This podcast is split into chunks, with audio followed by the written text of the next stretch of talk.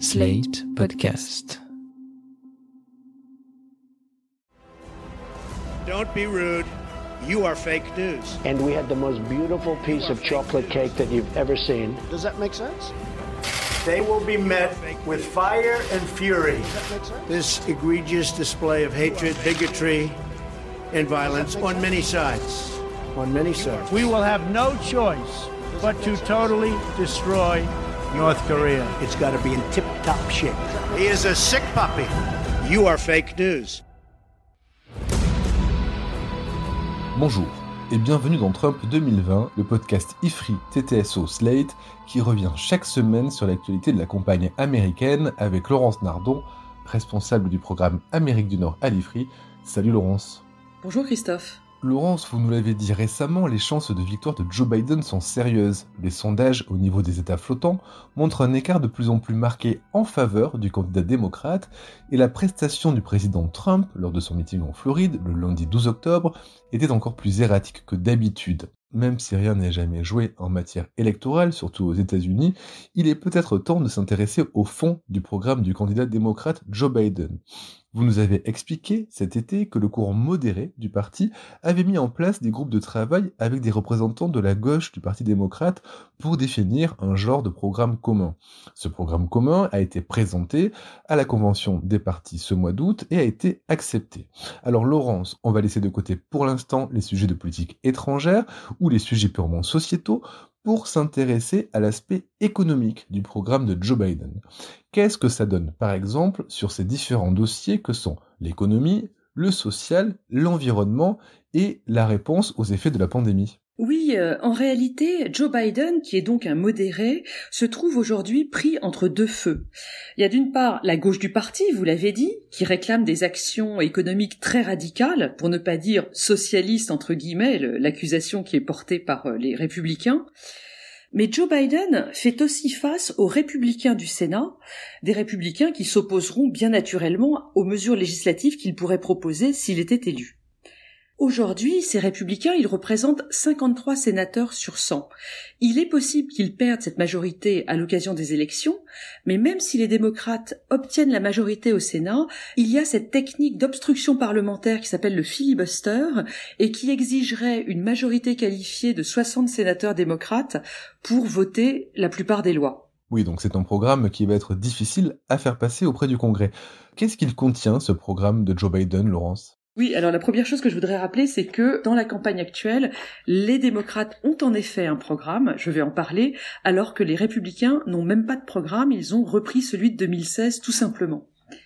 Donc, dans le programme économique du camp démocrate tel qu'il est annoncé aujourd'hui par Biden, il y a un immense plan de relance de l'économie américaine post-Covid, un plan qui se veut à moyen et long terme plutôt qu'à court terme, et qui s'appelle Build Back Better, reconstruire mieux, on pourrait traduire, et dont l'importance évoque celle du New Deal dans les années 30. En fait, ce que vous nous dites, c'est que Joe Biden se prend pour le nouveau Franklin Roosevelt. Ben oui, la comparaison est souvent faite chez les démocrates en ce moment.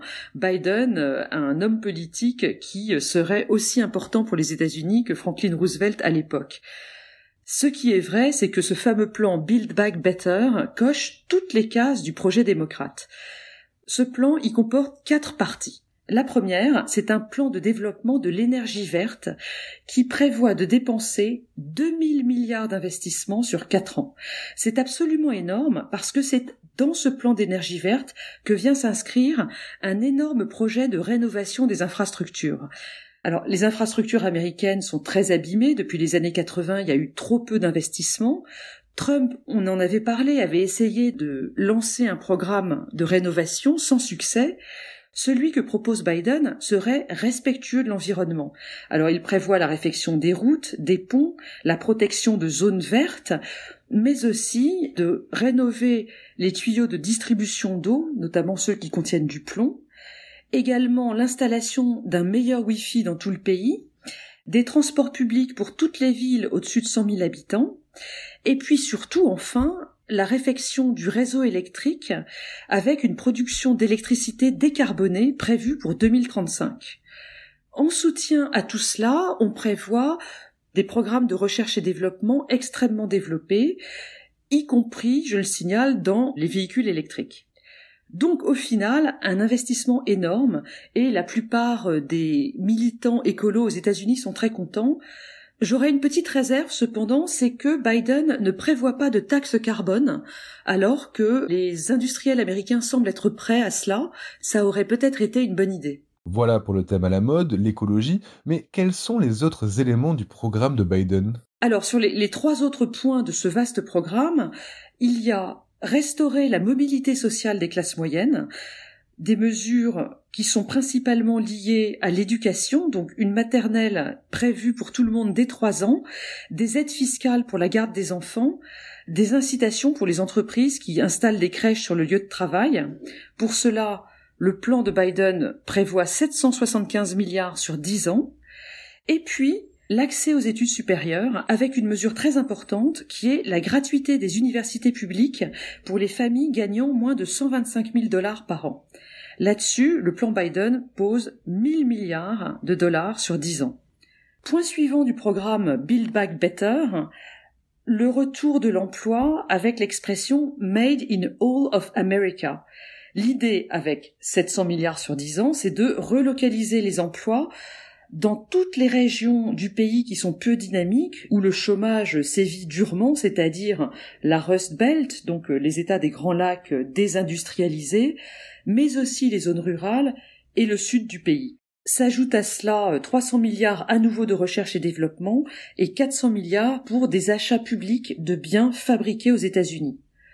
Sur ces deux points que je viens de citer, hein, restaurer la mobilité sociale et le retour de l'emploi, on pourrait dire que Biden prend la relève de Trump, avec des méthodes différentes, bien entendu.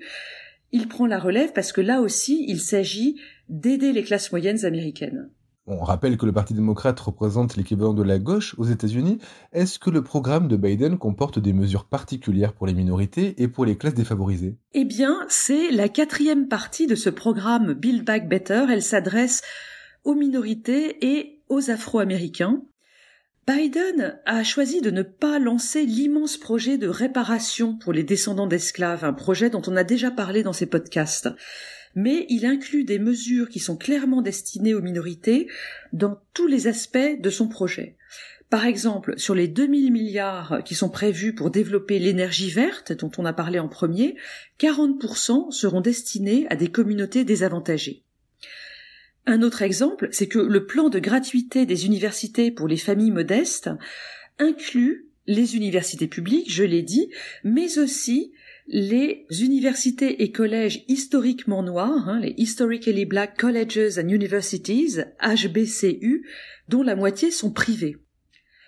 Il faut mentionner ici des mesures qui sont destinées aux plus pauvres, mais du coup, statistiquement aux États-Unis, elles vont s'adresser principalement aux minorités.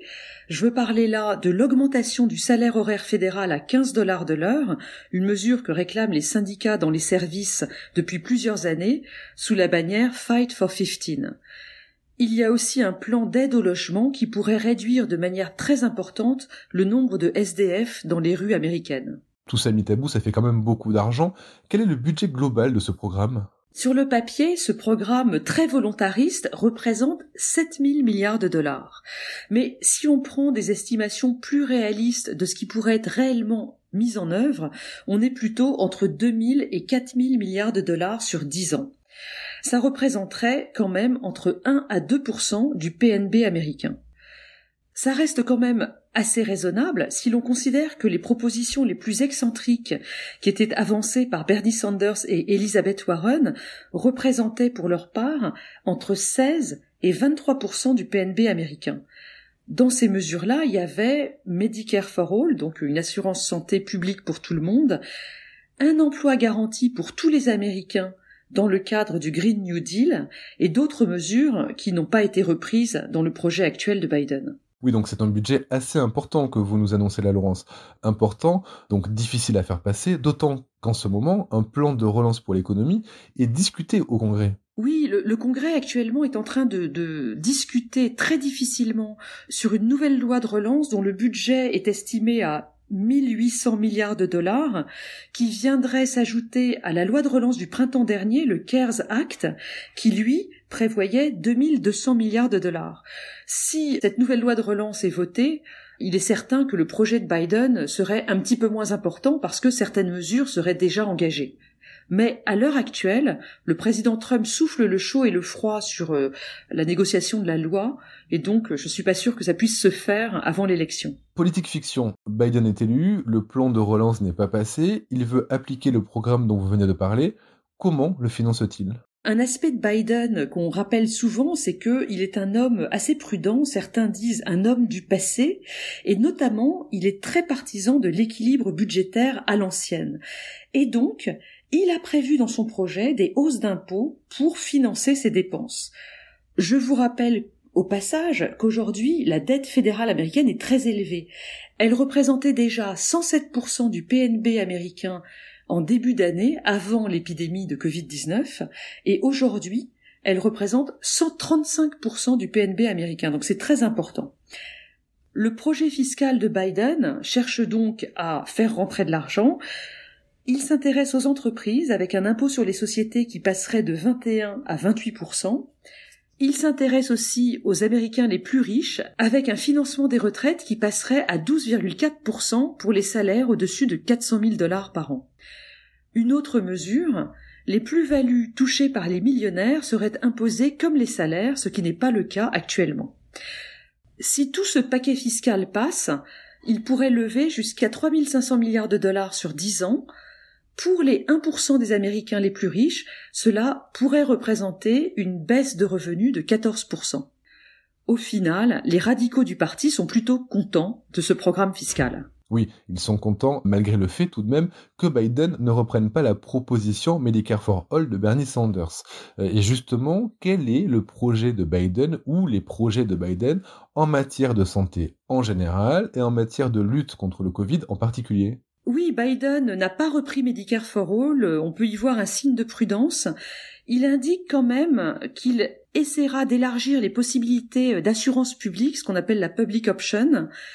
Il dit aussi qu'il veut s'efforcer de faire baisser le prix des médicaments, quelque chose qu'aucun président n'a réussi à faire jusqu'à présent, donc euh, on peut avoir euh, quelques doutes. Et puis enfin, sur ces questions de santé, il faut savoir qu'il y a une nouvelle attaque de la loi Obamacare qui arrive ce mois-ci devant la Cour suprême. On va voir ce que ça donne. Mais vous parliez aussi du Covid, et là-dessus, en revanche, Joe Biden annonce pas mal de choses. Il veut généraliser les tests pour toute la population américaine, et il prévoit l'embauche de 100 000 personnes pour remonter les chaînes de contamination, trouver les cas contacts, comme on fait en France. Et enfin, on peut aussi espérer qu'un Biden élu serait beaucoup plus coopératif à l'international que Donald Trump sur les questions de recherche et de mise à disposition d'un vaccin. Il y a un point très important euh, dans la campagne d'Elizabeth Warren qui avait été euh, repris euh, par Kamala Harris, la vice-présidente, au cas où Joe Biden serait élu. Ce point, c'est le contrôle des GAFA et la mise en place de nouvelles lois antitrust. Comment Joe Biden se positionne par rapport à cela? Eh ben là, c'est un point sur lequel Biden euh, est vraiment euh, pas très en avant. Il ne prévoit pas grand-chose sur la remise en œuvre des lois antitrust. Les lois antitrust qui sont quand même une invention américaine. Rappelez-vous, il y a eu le Sherman Act en 1890, le Clayton Act et la Federal Trade Commission qui ont été créés en 1914, mais qui depuis sont clairement tombés en déshérence. On voit bien le monopole des GAFA aujourd'hui. Peut-être euh, faut-il voir là l'influence des donateurs de la Silicon Valley sur la campagne démocrate. C'est quand même une des critiques les plus importantes qu'on peut faire au projet de Biden aujourd'hui. Bon, alors après, vous l'avez dit dans l'ouverture, Laurence, ce programme, c'est bien beau, mais le principal problème de Biden, c'est aura-t-il les coups des franches? Est-ce que le Sénat va le laisser appliquer toutes ces mesures qu'il promet? Oui, en effet, euh, la question c'est de savoir quelle sera l'attitude du prochain Sénat. Donc aujourd'hui, euh, une majorité républicaine de 53 sur 100, mais selon le site 538, les démocrates ont aujourd'hui une légère chance de l'emporter, ils sont slightly favored. Mais même si les démocrates passent au-dessus de cette fameuse barre des 50% au Sénat, ils n'auront pas les coups des franches. Parce que, comme vous le savez, le Sénat est prisonnier de cette procédure d'obstruction parlementaire qu'on appelle le filibuster. Les politistes francophones disent parfois la flibuste. C'est comme dans le film de Frank Capra avec James Stewart, Mr. Smith va au Sénat. Un sénateur peut parler sans aucune limite de temps, ce qui empêche le passage au vote. Depuis les années 70, la simple menace de procéder au filibuster suffit d'ailleurs à bloquer ce vote, c'est-à-dire que les sénateurs n'ont plus à payer de leur personne en parlant pendant des heures. Pour mettre fin à ce filibuster, il faut ce qu'on appelle un vote de clôture avec 60 voix sur 100, c'est-à-dire une majorité qualifiée. De fait, les démocrates n'auront certainement pas une majorité de 60 sénateurs sur 100. Ils ne pourront donc pas faire voter leur projet de loi par le Sénat. Le chef de la majorité républicaine, Mitch McConnell, y veillera très certainement. Et du coup, quelles sont les solutions envisagées pour éviter ça? Il y en a plusieurs. Il y a tout d'abord un mécanisme de réconciliation entre les deux chambres du Congrès qui peut être utilisé euh, dans certains cas pour les lois budgétaires.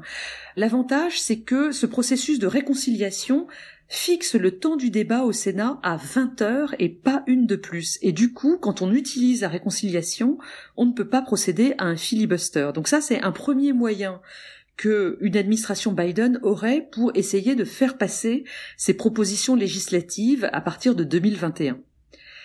Une autre solution, ce serait tout simplement d'abolir le filibuster. Dans les années passées, les sénateurs pensaient qu'ils devaient, pour le faire, avoir là aussi une majorité de 60 sénateurs sur 100, parce que l'abolition du filibuster se ferait avec un filibuster. Et puis, certains juristes ont découvert qu'en invoquant un simple point de procédure, on pouvait abolir le filibuster à la majorité simple. Et c'est ce qui a été fait en 2013 et en 2017 en ce qui concerne certaines nominations qui se font aujourd'hui sans filibuster au Sénat. On en a parlé il y a quelques semaines à propos de la confirmation de la juge Amy Coney Barrett à la Cour suprême, qui pourrait se faire donc, depuis 2017, à la majorité simple. Est-ce qu'on pourrait étendre cette abolition du filibuster à toutes les lois? C'est possible, mais là, on a des doutes sur la position de Joe Biden. Parce que Biden est un ancien sénateur. Il a été sénateur du Delaware pendant des années et il est très attaché aux prérogatives du Sénat. Je vous signale par exemple qu'il a gardé son casier de gym au Sénat pendant tout le temps où il était vice-président de Barack Obama. Et donc, certains observateurs se demandent s'ils seraient d'accord pour l'abolition de ce qui est quand même un gage de puissance incroyable pour les sénateurs, qui jouent parfois en faveur des républicains, mais parfois aussi en faveur des démocrates. Donc Biden n'a pas de stratégie particulière pour cette mission impossible? Quand on pose la question aux conseillers de campagne du candidat Biden, ils répondent que ce dernier table sur ses grands talents de négociateur et sa connaissance personnelle établie depuis des années de tous les sénateurs, qu'ils soient républicains ou démocrates pour faire passer au moins une partie de ces réformes face à une opposition républicaine qui sera certainement très résolue. Écoutez, rendez-vous en 2021 pour voir comment s'en sort Joe Biden si toutefois il est élu en novembre prochain. Merci Laurence, on se retrouve bientôt dans Trump 2020 pour évoquer les autres parties du programme de Joe Biden, les parties sociétales et internationales. Merci Laurence et à la semaine prochaine. Merci Christophe. Retrouvez Trump 2020 chaque semaine sur slate.fr, dans la newsletter TTSO, sur le site de l'IFRI ou sur votre application de podcast préférée.